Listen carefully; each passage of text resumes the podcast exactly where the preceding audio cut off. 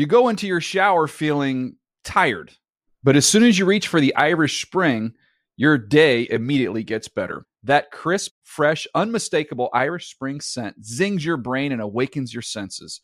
So when you finally emerge from the shower, 37 minutes later, because you pay the water bill so you can stay in there as long as you want, you're ready to take on the day and smell great doing it.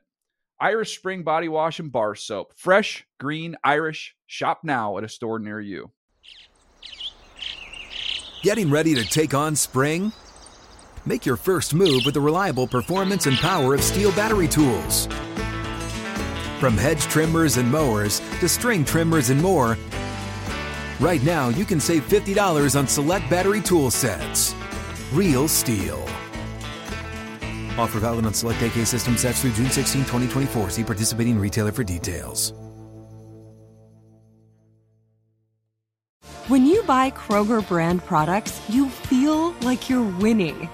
That's because they offer proven quality at lower than low prices. In fact, we guarantee that you and your family will love how Kroger brand products taste, or you get your money back.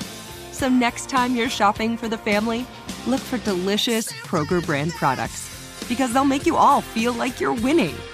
Shop now, in store, or online. Kroger, fresh for everyone. Whether you're a savvy spender maximizing your savings with cashback rewards, a thrifty rate watcher seeking the lowest interest, or a travel enthusiast looking for extraordinary perks, Kemba Financial Credit Union has a visa to complement your lifestyle and unique needs. Apply today at Kemba.org to unlock a limited time 2% cash back on purchases and pay 0% interest on balance transfers for an entire year with a new visa from Kemba. You deserve a card that works for you. Restrictions apply. Offer ends June 30th, 2024. Are you still searching for your perfect place to call home? Well, now is the time to buy at Fisher Homes. If you're looking to move in before the end of 2024, May could be your last opportunity to start building your dream home and close before the year's end. If you're hoping to move in even sooner, Fisher Homes also has homes that are move in ready and waiting for you, where you can start enjoying the benefits of homeownership even faster. Schedule your personal tour with a new home advisor today at FisherHomes.com and make this spring the season you find your perfect home sweet home. And now, Move the Sticks with Daniel Jeremiah and Bucky Brooks. What's up, everybody? Welcome to Move the Sticks. DJ, Bucky together. Uh, Buck, have you had a chance to rest and kind of recover a little bit? Uh, the draft is a little bit in the rearview mirror now. Have you had any, uh, any time to kind of, I don't know, just kind of get back to normal a little bit? Okay, so DJ, I am not one to really like uh, get into this conversation, but we're going to have the conversation because the weekend yeah. I didn't know, but the Padres and the Dodgers oh, were playing, man. and oh, so man. it was brought to my attention on Friday after the Padres won that they decided to do the crying Kershaw meme and put it on the jumbotron. Now, yep. I am not one to like condone that kind of behavior, but I was like, really? Is this what we're doing? So on Saturday on my radio show, we didn't have to talk about the crying Kershaw meme that I didn't know was a meme. When did they catch Kershaw crying? And why would the Padres put that up on the Jumbotron? And then I noticed they didn't win another game the rest of the season. So couple things here. Couple I'm glad you brought this up. It's the elephant in the room in our relationship. So the uh that that meme came from when we knocked the Dodgers out of the playoffs last year, and he was watching us celebrate on the field. So that's where the that's where the meme came from. Um, the second part of that is I'm amazed at the uh, at how offended the classy Dodger fans are. they threw they literally threw an inflatable steroid bottle onto the field uh, when they played the Padres last year. So I don't know. Spare me, spare me the uh, the uh, how offended we all are. Oh, and then the second, the next thing pearls. was, the next thing was, like, Buck. How I went, to, I went to the second game in the series. To explain this to me, this is why baseball is so infuriating to me. In the last in the last two games, first of all, Darvish wins the first night, gives up one earned run. Snell gave up one hit and lost. Joe Musgrove gave up two hits and lost. Mookie Betts and James Outman were 0 for 19 going into the ninth inning of that game, and Mookie gets one, and then Outman gets one. I'm like, baseball is the weirdest thing ever. We're, we had two outs. We're one out away from winning two out of three. I'm going to come on here and I'm yeah, I'm going to be I unbearable. Know, I know. That's probably why it happened. It's probably because that the universe knew that I would be just I, you couldn't deal with me if they'd have won that I, game. So because it, it, it, snuck up on me, and then it was the Sunday night game, and then I did see Tatis had a great catch in uh He's, oh, yeah. he's playing right field now. Like that's what we're doing. Uh, taking our I best mean, guy. Buck, I, I, I, went. We're just, gonna, we're just gonna park him in right field where they park the the minimum the minimum play person in baseball in little league. You just put anybody in right field. That's where we're putting Tatis. He All just right. goes to right field. Who's the best player on the Dodgers, Buck? where, where, where's Mookie play again? What, what position? He plays everywhere. He plays everywhere. He plays everywhere. He plays right field. Uh, so, best player in Padre history. Mr. Padre Tony Gwynn. Right field's a special place, man. I, I you got to get this little league mentality out of your head here.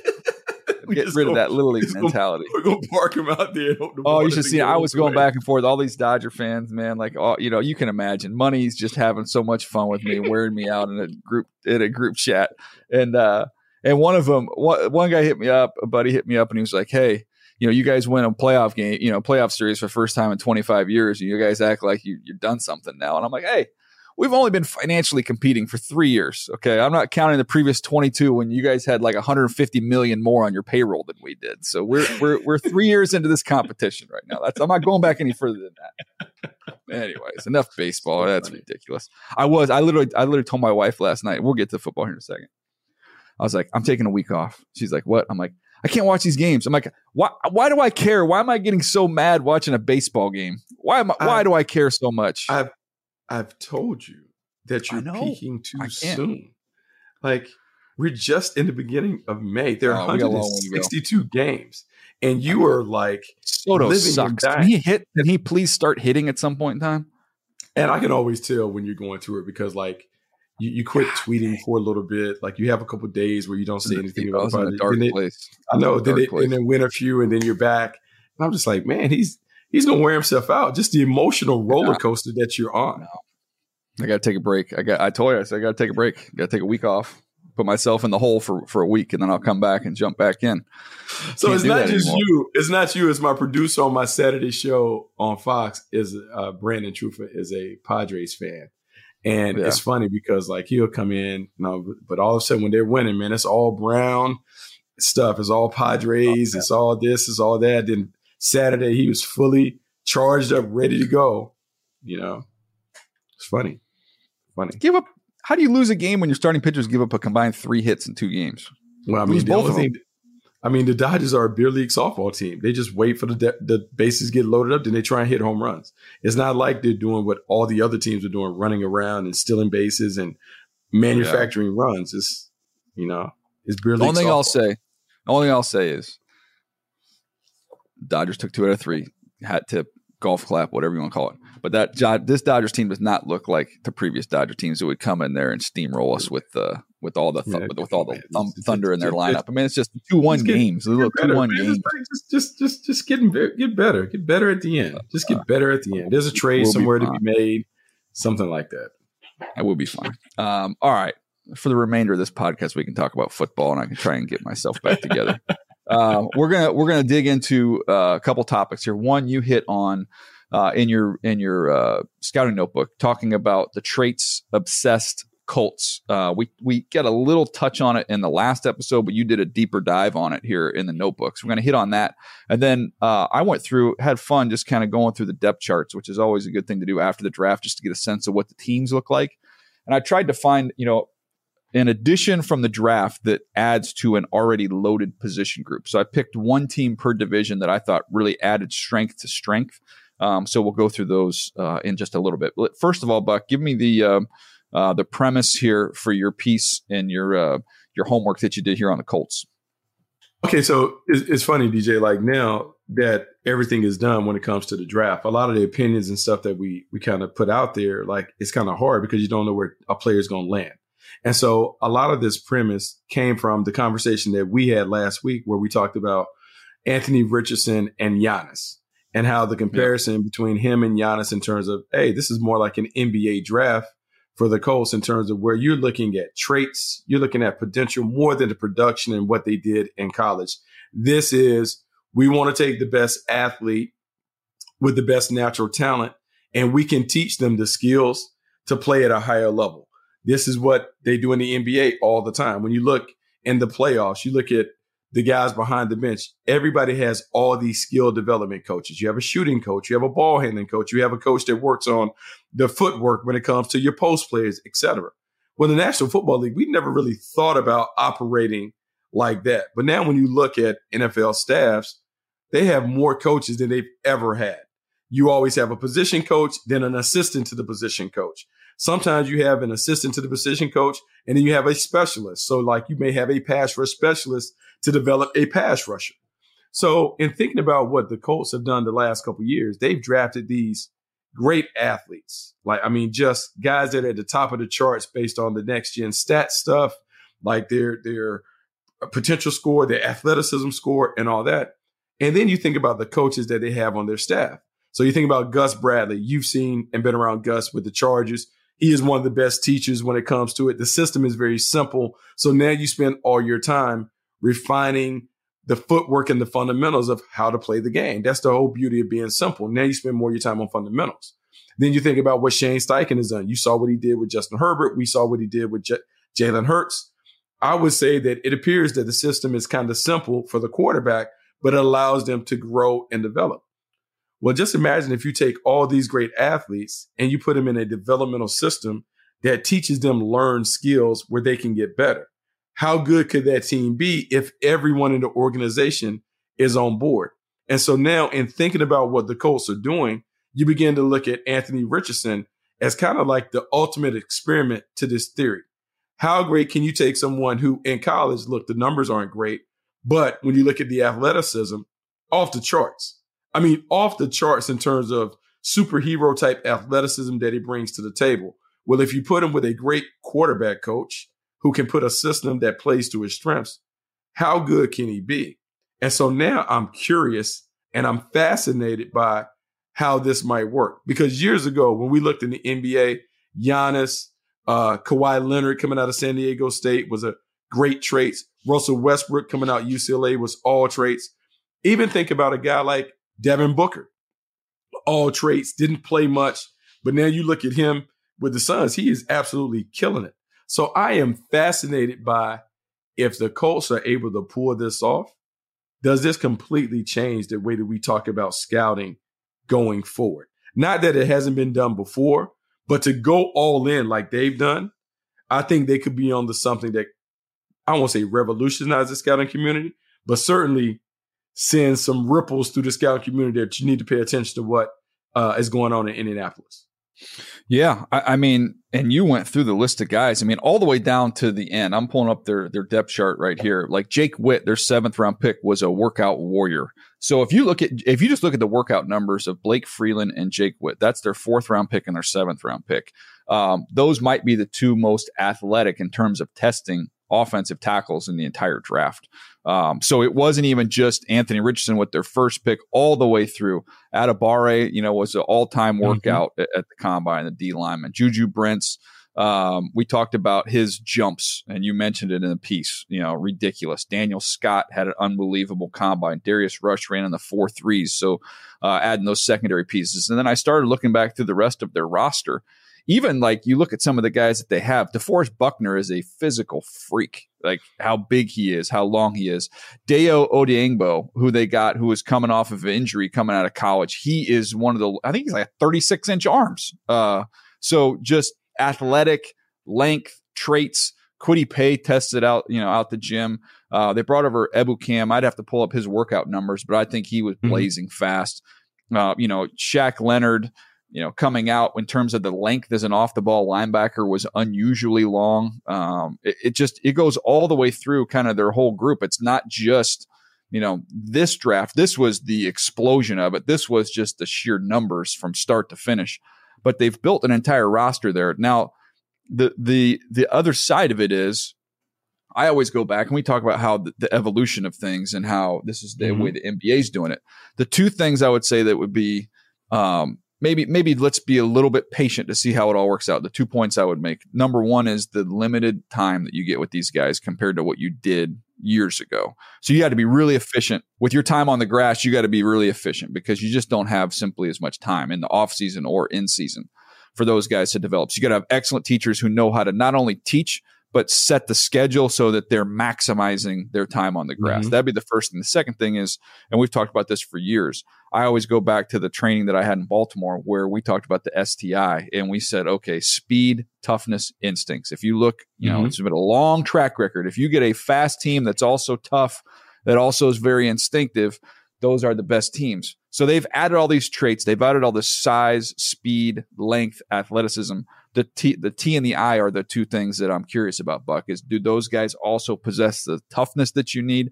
And are they also instinctive enough uh, to be successful? That would be my my counter argument to this whole thing. And look, and I think I think that's a great argument because the one thing that you can't teach, you can't necessarily teach instincts. You can teach somebody what they should be looking for. It's another thing for them to see it and trigger like they're supposed to. And so the instincts, that's something that I don't know if you can give someone who's a great athlete those instincts. We've talked about it. We've talked about looking at linebackers who are always a step late, but sometimes mm-hmm. their athleticism can make up for it. And so, yes, maybe that can cut the margin down if they're not as instinctive. But the toughness is a big part of it. Now, how Shane Steichen, how the coach score about building a tough team. Are they in pads more? Are they more physical uh, than some teams when it comes to it. Like as much as people talk about Andy Reid and they love the X's and O's, if you ask anyone who has been around him, he runs one of the more physical training camps that you can find. You saw it when you worked with him yeah. in Philadelphia. In training camp, they slobber knock. They get after it, you know? And so that physicality, that stuff is something that you have to have. But to me, at a time where we're seeing it's harder now more than ever to evaluate guys because the college systems are so different than some of the game in the pros. You have to be able to try and figure out what is my lane going to be? Are we going to be more collegiate in terms of how we play? Or are we going to be a developmental program that can take these players who may not have been given all the skills that we would want in college and find a way to build them up so they can play at a higher level? Um, to me, it's something where it has always been talked about when I was in Green Bay and I worked for guys that worked under Ron Wolf uh, in Seattle, John Schneider's and Scott McCloughan's and even Scott Fitter's of the world. Everyone has always been on prototypes.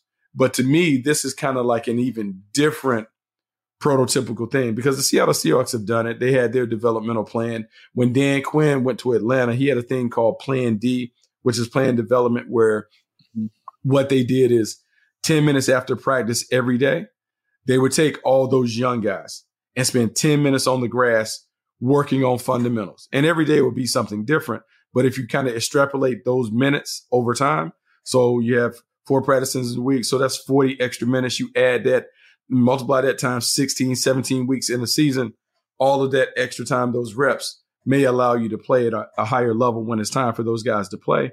Yeah, but I think it has to be a concerted effort from everyone. And to me, what I'm hearing from the Colts is Chris Ballard is at the top. The owner understands it because you've heard him talk about Anthony Richardson and how he needs to play right away. Well, if that is the case, and if everyone is in agreement, now we're not looking at results. We're focused on the process with a desire to get the results down the line. Well, if everybody's in agreement, this kind of unlocks a lot of different things when it comes to playing in those things. Because DJ, we always talked about, well, we didn't want to play the young guy because you're worried how can I win games with a young guy playing through mistakes? But yeah. if everyone is like, oh no, we're putting all the young guys out there, not just Anthony Richardson, we're putting them out there and we're going to live through the rough moments because we'll be better when we get to the other side. Well, now that's a completely different approach than what we're used to seeing. I think you made a great point too when you said the simplification of the scheme.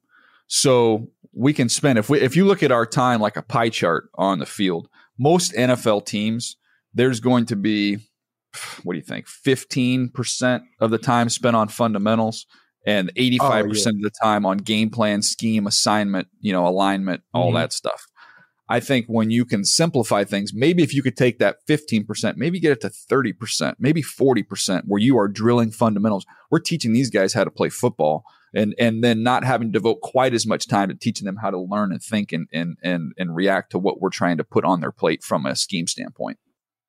It is. And so here's the funny thing about that.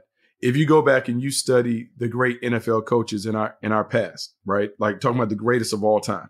When you look at the Don Shulas of the world, the Vince Lombardis of the world, the Chuck Nolls of the world, all of them say the same thing. It's about your fundamentals. It's about that mm-hmm. part more so than anything. It's fundamentals, it's your conditioning, it's simplified scheme, and it's repetition over and over and over. Whenever Chuck Noll and those guys lost, they would come back the last week, the next week, and do less, not more. Mm. And so, if the great coaches of the world that have told you, look, this is how you win a ton of games in this league, tell you that it's about the fundamentals and simplification, maybe this is almost like a turn back the clock moment where you're saying, hey, we're going to be simple, we're going to be detailed, we're not going to fool people. We're going to work on execution and developing our players better than you do. So over time, we'll just play the game better than you. Yep, uh, I think it's really fascinating. And you low, look on the other side of the ball, the offensive side of the ball. We talked about that defense. Jonathan Taylor, obviously, one of the premier backs was a 4-3 guy coming out. Alec Pierce and Michael Pittman, you referenced that in the piece. Those are power forwards. Like if you're going with the get off the bus team, I mean, when you take Buckner and Odeyingbo and you take these big receivers and the tight end, Jelani Woods, like these guys get off the bus. I don't know that there's what do you think? I, they've got to be top five in terms of the league of just yeah. the most physically impressive teams as they get off the bus. And so you're now putting it on the coaches. And so I, I, I said this, and and you know it. Like one of the things that you do in scouting is not only scouting players, you got to scout the coaches. Yeah. So if you're Chris Ballard, when you're putting all this together, you want to make sure that you have the right staff to do it. Now I'll say this, and I know this from a former coach coach who knows Ballard well. Chris Ballard was always fascinated by Rod Marinelli from their time mm-hmm. together in Dallas. He loved the way that Rod Marinelli, it was either Dallas or Chicago. Chicago. Chicago. Chicago. Yeah. Chicago. He loved the way that they developed players on that side of the ball. So let's go back to who was on those teams in Chicago. Remember, they had Lance Briggs and Urlacher. I think Julius Peppers were there. And you remember the great defense that they played, all traits, yeah. right? And yeah. so his perfect world was, man, let me get the super athletes. Let me find coaches that are able to take these guys, put them in a scheme and develop them and how good we could be. And so I think for Ballard, some of that may have started working with and around Lovie Smith and Marinelli and those guys and seeing how successful it was for them, but wanting to take it to another level where you just have a team full of super athletes and you have a coaching staff full of great teachers that are able to take those guys, develop them, and max out their talent. Yeah, it's a it's a really fascinating case study, and we'll see how it all goes. Now they need the trigger man to uh, to develop you know, on, on a pretty good clip. In a hurry. He's got to get going. He's got to get going because yeah. that's going to make the rest of this whole thing go. Have you seen any of the clips from this weekend? And I know it's just no, on air. I have. I have but, not. But I will say this, like, and I wasn't the biggest Anthony Richardson fan in terms of the first round, but that's in the past. Now he's there. But DJ, yeah. when you see him, man, he throws it like a different dude now. Yeah. It, it's, it's, it's, it's, different. They talk about yeah. him. The other thing that I will say, his his early appearances in press conference, he said all the right stuff. And I know mm-hmm. when you talk to people that talked about the meetings, that uh, look, he was very impressive as from a football character standpoint. Him and Josh Downs throwing balls in the parking lot uh, before their first practice says a lot. If he's the kind of worker that is required, like a Jalen Hurts kind of worker, yeah, this could work out. But it's all on him and how much he's willing to put in. But I would say uh, he's off to a good start when you see the clips and how he's throwing it and how the connection that he has with some of those guys. Who knows? It might work out for them. Yeah, and we said that you know during the whole run up to the draft. The whole thing with him is we don't dispute the talent. Um, now it comes down to if you look at the guys with the talent and you start throwing in the the Jalen Hurts, the Mahomes, the mm-hmm. Josh. Allen's, the guys who have then developed further along at the NFL level, it's because they had the combination of the work ethic and the intelligence. We've heard good things about Anthony Richardson from both those you know both those mm-hmm. areas of his game, but you don't know you don't know until you know. Like you got to get him out there and see how that comes along, and the work ethic and the intelligence has a chance to shine. If he has those two things like those other guys do, I mean watch out. Then he has, yeah, watch out. And then it becomes all those things Giannis and Jimmy Butler and Kawhi Leonard and how all those guys have been able to dominate the NBA level. Yeah, think about this as we're going to take a break here in a second and we'll, we'll uh, get this other topic. But this draft, when you think about it, when we look back on it, Buck, this draft featured the most unassuming quarterback maybe in first round history in Bryce Young. Yeah. Undersized, yeah. narrow, you know, but instincts, intelligence, off the charts with all that stuff versus maybe the most physically gifted and talented quarterback we've ever seen in the first round. Yeah. One goes one, one goes four. I mean, you couldn't get any more polar opposite than these two guys. It's going to be fascinating to see how they develop. It is, and it, would be another great study for us when it comes to quarterbacks, like what we're really looking for. Because mm-hmm. man, if Anthony Richardson pops, you talking about That's completely upsetting yeah. the apple cart uh, at the quarterback position. Uh, I mean, it's it's bananas, oh, yeah. and so um, man, all these things are great. So it'd be great to watch. It'd be great to watch them over the course of the preseason and in the regular season. No doubt. Uh, all right, take a quick break. We'll come back and we'll jump into some of these position groups that are absolutely stacked uh, by division. We'll do that right after this. You go into your shower feeling tired, but as soon as you reach for the Irish Spring, your day immediately gets better. That crisp, fresh, unmistakable Irish Spring scent zings your brain and awakens your senses.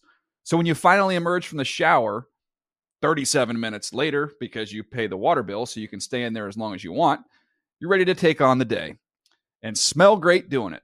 Irish Spring Body Wash and Bar Soap. Fresh, green, Irish. Shop now at a store near you.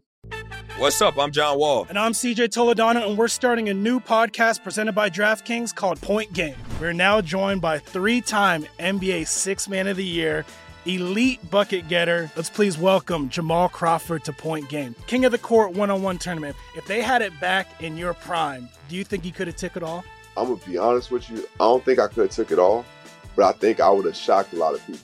I think Kobe and everybody in their prime, Kobe would win a one on one contest. Yeah, I, yeah, because you got to think Love he's going to guard. He don't care about guarding. He's going to guard. He's going to exactly. guard. Like you see him in the Olympics, he's going to guard, and then on I'm top of that, like that. See that? Ladies and gentlemen, please welcome Sam Cassell to Point Game. I remember you came to my room crying tears.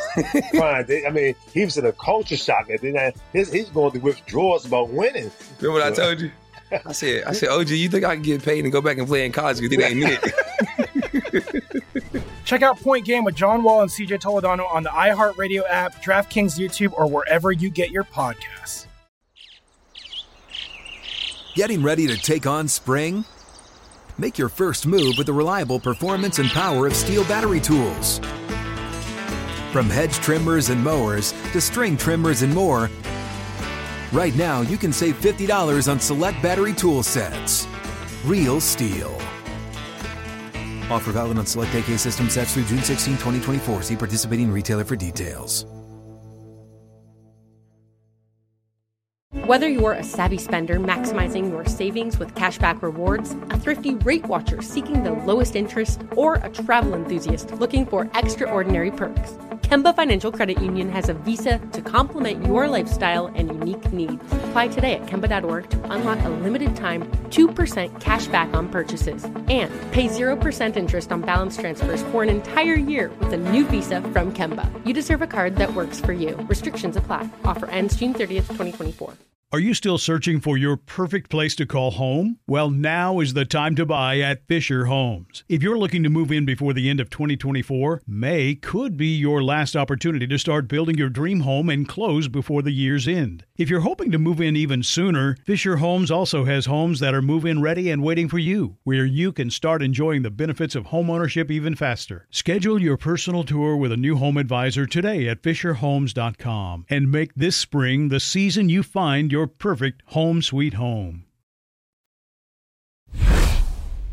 All right, Buck. So here's what I did. Uh, I just went through division by division and I tried to find one position group um, that just jumped out in terms of adding strength to strength. And I figure we'll start here on the AFC and just want to get your thoughts on kind of what these groups look like and and why it makes sense with what they did. So if we start in the AFC East, I gave consideration to a couple. I mean, you know, Kincaid joining Knox is interesting. You know, pairing there the tight end room in Buffalo. You think about Miami and their running back room, just with the sheer speed they have with Mostert, Jeff Wilson, and now Achane jumping in the mix. Like that's an intriguing one.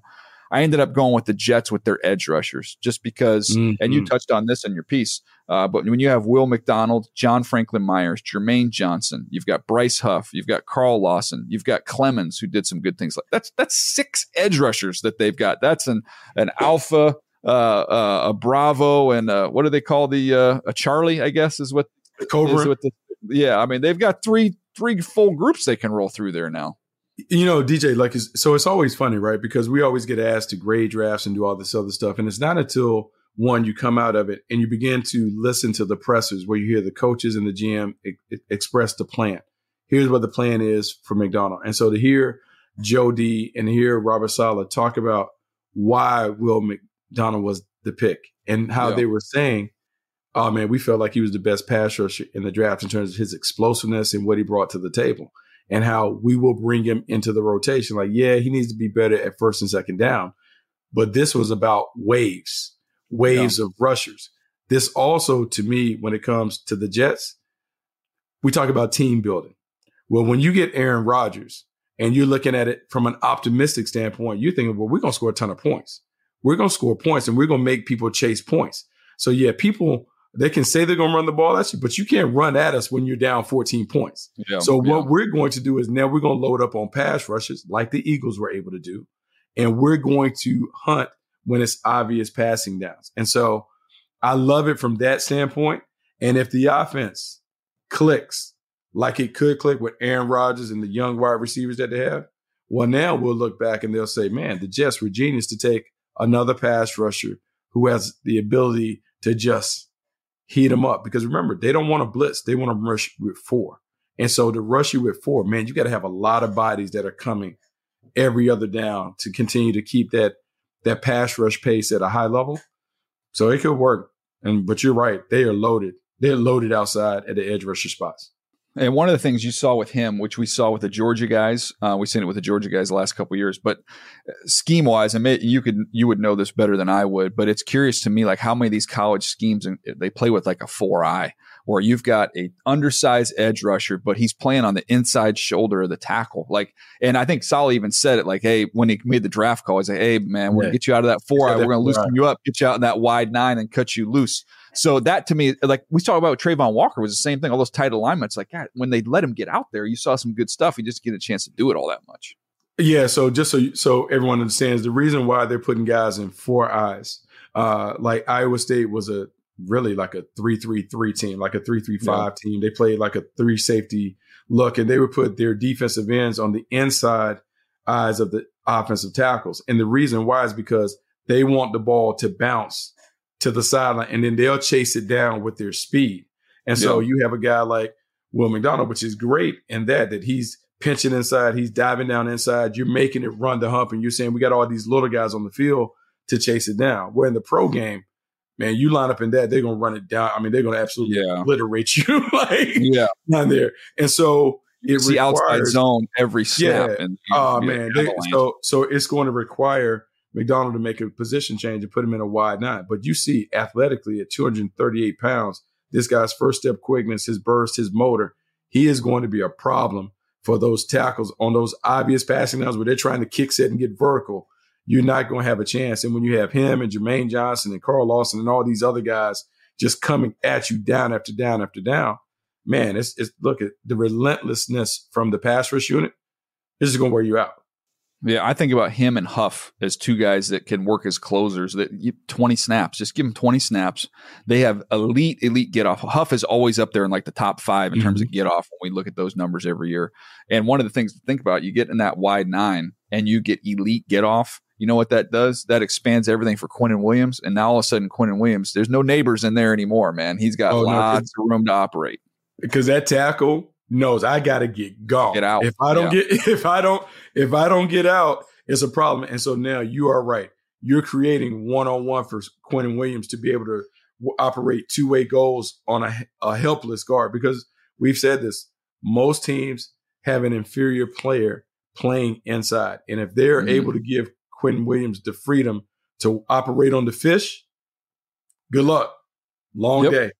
Long day no for the doubt. quarterback because he's going to take a no lot of doubt. shots Yeah, it's a, it's an interesting one. Um, all right, let's get to Cincinnati here. I want to get to them in the in the North. They were the team I came up with, and just looking at the wideouts, when you have Ja'Marr Chase, you have Higgins, you've got Boyd, and they added two guys in this draft with Charlie Jones, who we talked a lot about with his speed, and then Iosivas, the the wideout from from Princeton, who can really run. He's a track background, mm-hmm. uh, big time athlete. But I thought, and I, you might even have mentioned this on the previous episode, but you know Higgins is going to get paid. They're not going to let Higgins go. They've got Ja'Marr Chase. They're going to pay Chase.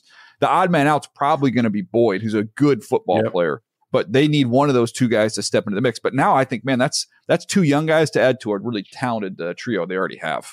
Uh, two young guys that can can step in and play. And Charlie Jones is a guy that I'm fascinated by. Are you watching play mm-hmm. at Purdue, man? He has, look, he's even different than what they have because Tyler Boyd is a true chain mover, possession guy.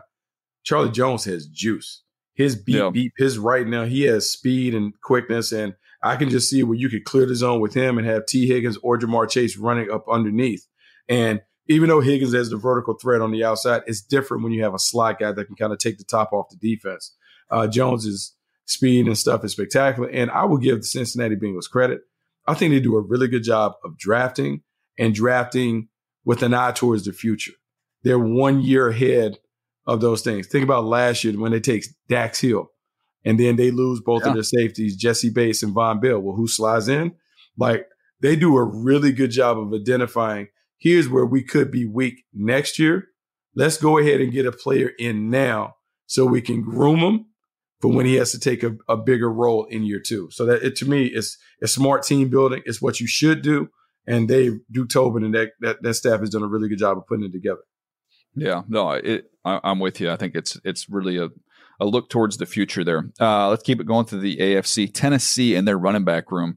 You've already got Henry. You've got Haskins, who's a physical runner. Like th- those guys pair off each other, you know, quite well. And then Tyjae Spears, throw him into the mix to that running back group. I think he's an unbelievable player. We talked about it. I didn't mention it by name. We don't ever want to, you know, see anybody drop in the draft, but there was a lot of talk and talking to teams that he could slip a little bit because of a knee.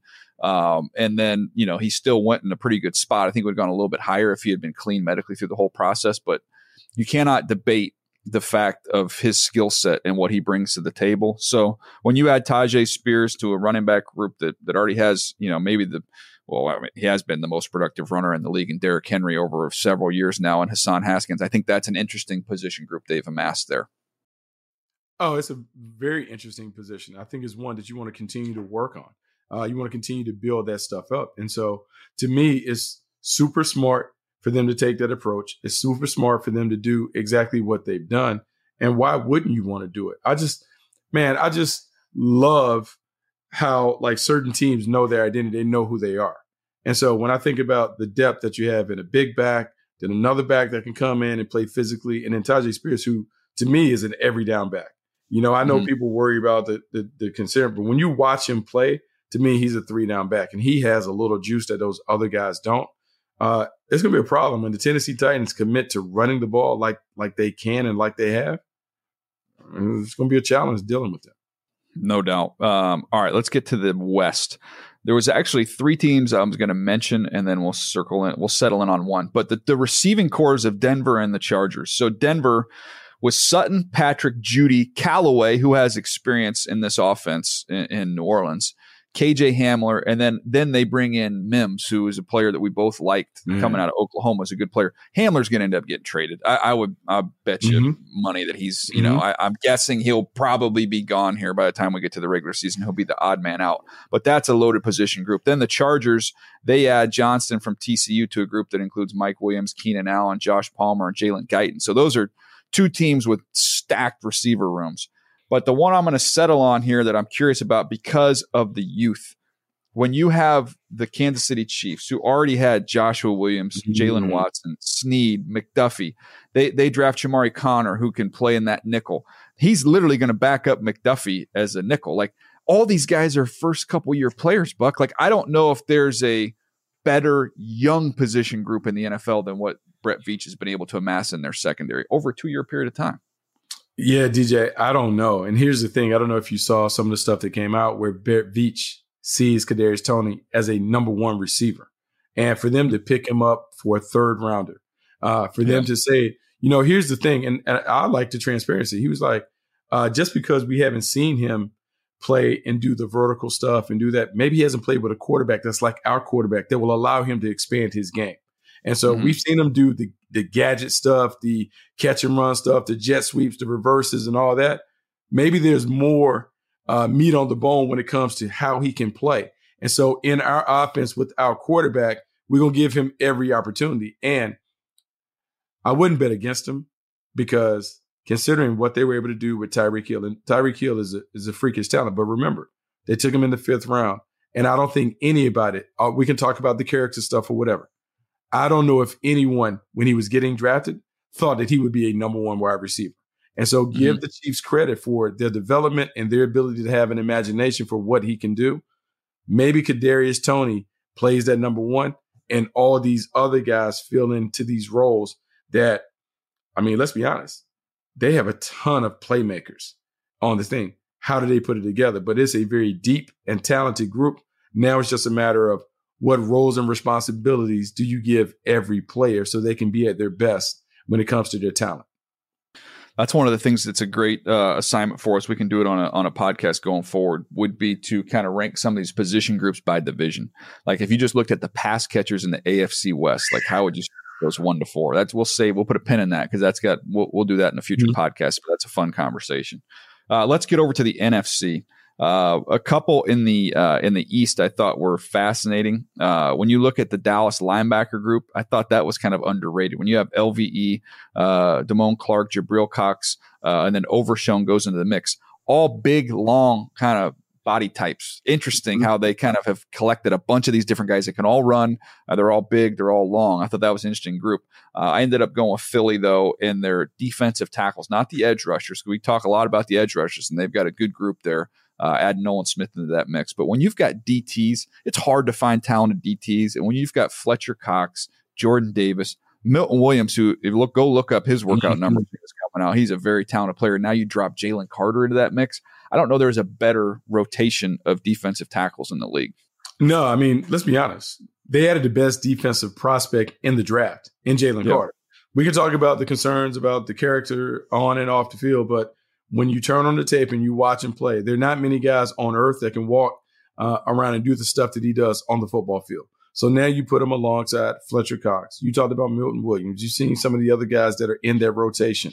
Uh, it's a problem to deal with them. And one of the reasons why the Eagles were so successful defensively last year is what Javon Hargraves gave them on the inside. Well, now we're talking about a better prospect than Javon mm-hmm. Hargraves. He's not a better player yet, but he's a better prospect than Javon Hargraves was coming out.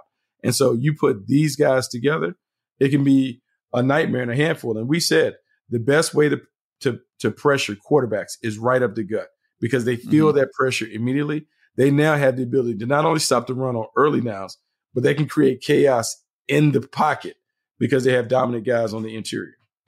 No doubt, um, it's a, it is a loaded group. Uh, we get to the north. I ended up going with the Packers wide receiver group for for this reason. It's the exact same thing I just said about Kansas City and their DBs. Now you look at Green Bay. This is a two year group. Like these are all first and second year players now. When you look at Watson, uh, Doubs, you got uh, Jayden Reed gets drafted, Wicks gets drafted, and DuBose gets drafted. They drafted three wideouts this year after having drafted two last year. Now I put that down there because it's interesting to me just having all these young players at one position. My question to you, because you've talked about this in the past and we've had this mm-hmm. discussion young quarterbacks pairing with veteran wide receivers seems to be the secret sauce. As they get established, now you can mix in the younger guys. They are going to have, and even though he's been in the league a few years, Jordan Love as a first year starter with all first and second year receivers. I'm curious to see how that works. Yeah, I'm curious. And normally I would say I wouldn't like it. And the reason why I don't like it is because with the young quarterback, he needs stability and consistency. And when you have veteran receivers, route running is consistent. And so he's going to know when I get to the top of my drop and I throw to this spot, because now you throw the spots instead of throwing to people, I'm going to let it go to the spot and my veteran receiver is going to get there. We have seen the jumps that guys have made when they've had veteran additions come. Josh Allen jumping significantly when he has Stefon Diggs. Jalen Hurts taking a significant jump when AJ Brown comes over. It's just something different. The only time we've really seen it work with young players is if there was a history. And so mm-hmm. Joe Burrow, Ja'Marr Chase, they knew each other from LSU. They they had thrown the ball. There was a chemistry and a connectivity that was already there. Even Jalen Hurts and DeVonta Smith, chemistry, connectivity. It's just harder for everybody to grow and develop at the same rate. That would be the only worry and concern that I would have about the Packers receiver group. All of these guys are learning on the fly. And I don't know how that chemistry is going to be when you have a bunch of young guys. You don't have that old leader that can be the, the reliable threat while the young guys are developing as the wide receiver two or the wide receiver three in those roles.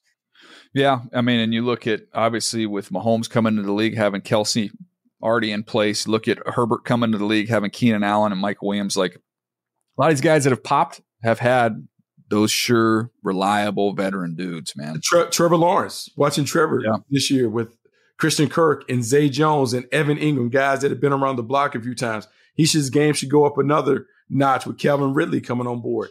There is mm-hmm. something about the security of having veteran receivers that you can trust and rely on because it is all about trust that that connection between quarterback and pass catcher. Yep, 100%. Uh, all right, the Falcons running back room. Uh, Bijan Robinson joining Allgeier and Cordarrelle Patterson. I thought that was an intriguing, just with all the different skills you have there.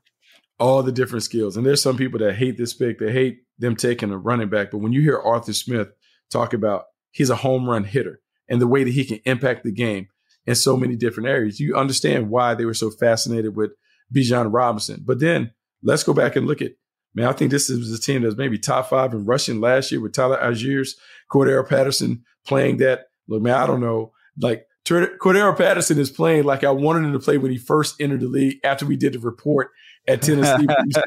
he could just, uh, he's decided now in his mid 30s, that's the player that he's going to become. And yeah, all those guys bring a different style to the position. But man, you can just see how Arthur Smith is going to utilize it. It's, I mean, it's going to be a, a nightmare to defend this Falcons offense, despite uh, a young quarterback still trying to find his way.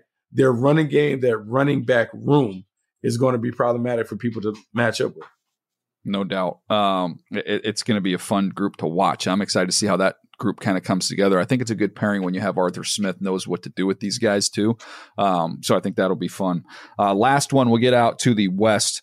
And we could go a couple different groups with Seattle. Obviously, when you bring in JSN and you put him in the mix with Tyler Lockett and mm-hmm. Metcalf, I think we've talked a lot about that. I came away looking at it though, kind of more intrigued by the completeness of this running back group. When you throw in Charbonnet and, and McIntosh into this mix, Charbonnet who can be a four minute back, mm-hmm. McIntosh who can really catch the ball out of the backfield, and then you mix them in with Kenneth Walker. Again, all first and second year players. Running back's a young man's position. They've got three good young ones. And what I love about this, I feel like Pete Carroll the last two years has been like, you know what?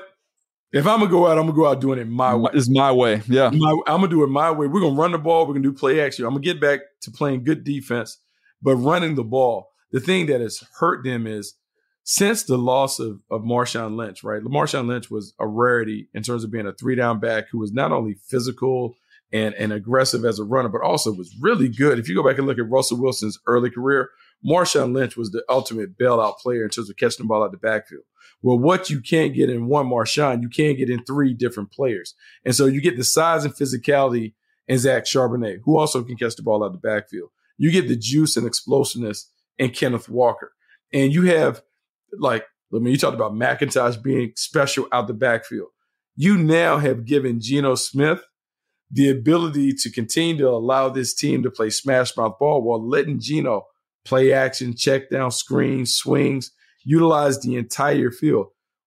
The wide receiver core is terrific. But now these these guys that he has behind him, they never have to change their style. And so the Seattle Seahawks can be more explosive, but equally as efficient while still kind of remaining that ground and pound ball control unit that Pete Carroll wants them to be. Hundred percent. I, think you're right on, and I think the other thing I would add to that is they hit the tackles last year, two starting tackles with Lucas and Cross.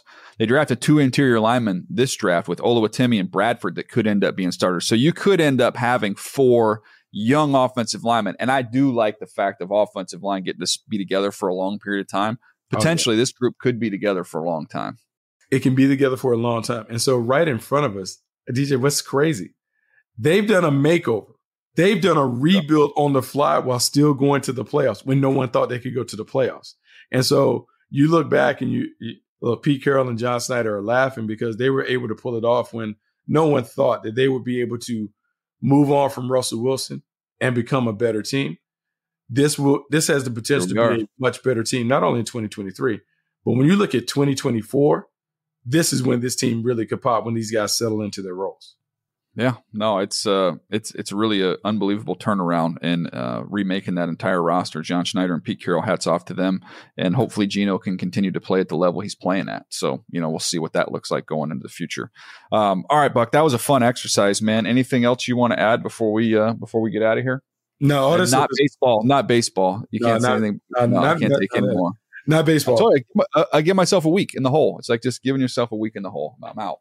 Take oh, a break. So you, so you're doing like a little Aaron Rodgers darkness re- retreat from baseball. I'm doing a Padre. I'm doing a. I'm doing a Padre darkness retreat. You, yes, you're not. You are. You are. By by Wednesday, you. But you you'll be back. You'll be back tweeting scores and Juan Soto no. hit like a grand slam, and you you'll be. I would love it if you would. It would be nice to see, but I'm not. I'm not. I'm giving. I'm firing myself from it. A week, week penalty. Be watching some Premier Lacrosse or something like that. You know our buddy Mark Brady's holding it down though over there.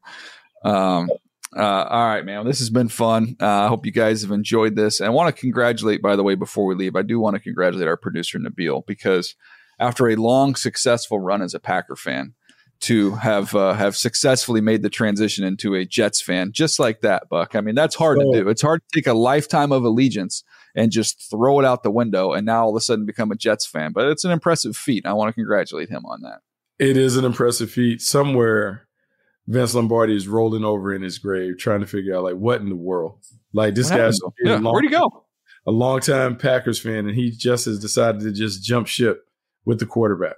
Come on, man! Yeah. It's team to team to team. Yeah, no, it's unbelievable. Just, just, just drifting wherever the wind takes him. That's, that's the deal. it's so unbelievable. All right. By the way, congratulations to him on the Bucks. When do they play again, Buck? Do we know? Oh man! Not, only that, and then they got the, the coach fired and everything else. Like it just, man, tough time. Very tumultuous time up in Wisconsin right now. Yeah, I hear you. Um, all right, that's gonna do it for us. Hope you guys have enjoyed this one. Uh, we'll catch you next time right here on Move the Sticks.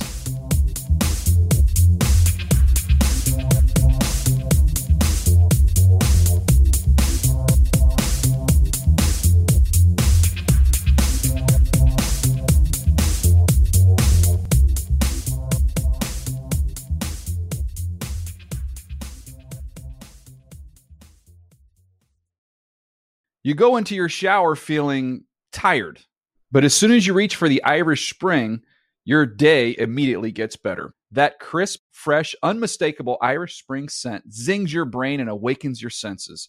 So when you finally emerge from the shower, 37 minutes later, because you pay the water bill so you can stay in there as long as you want, you're ready to take on the day and smell great doing it.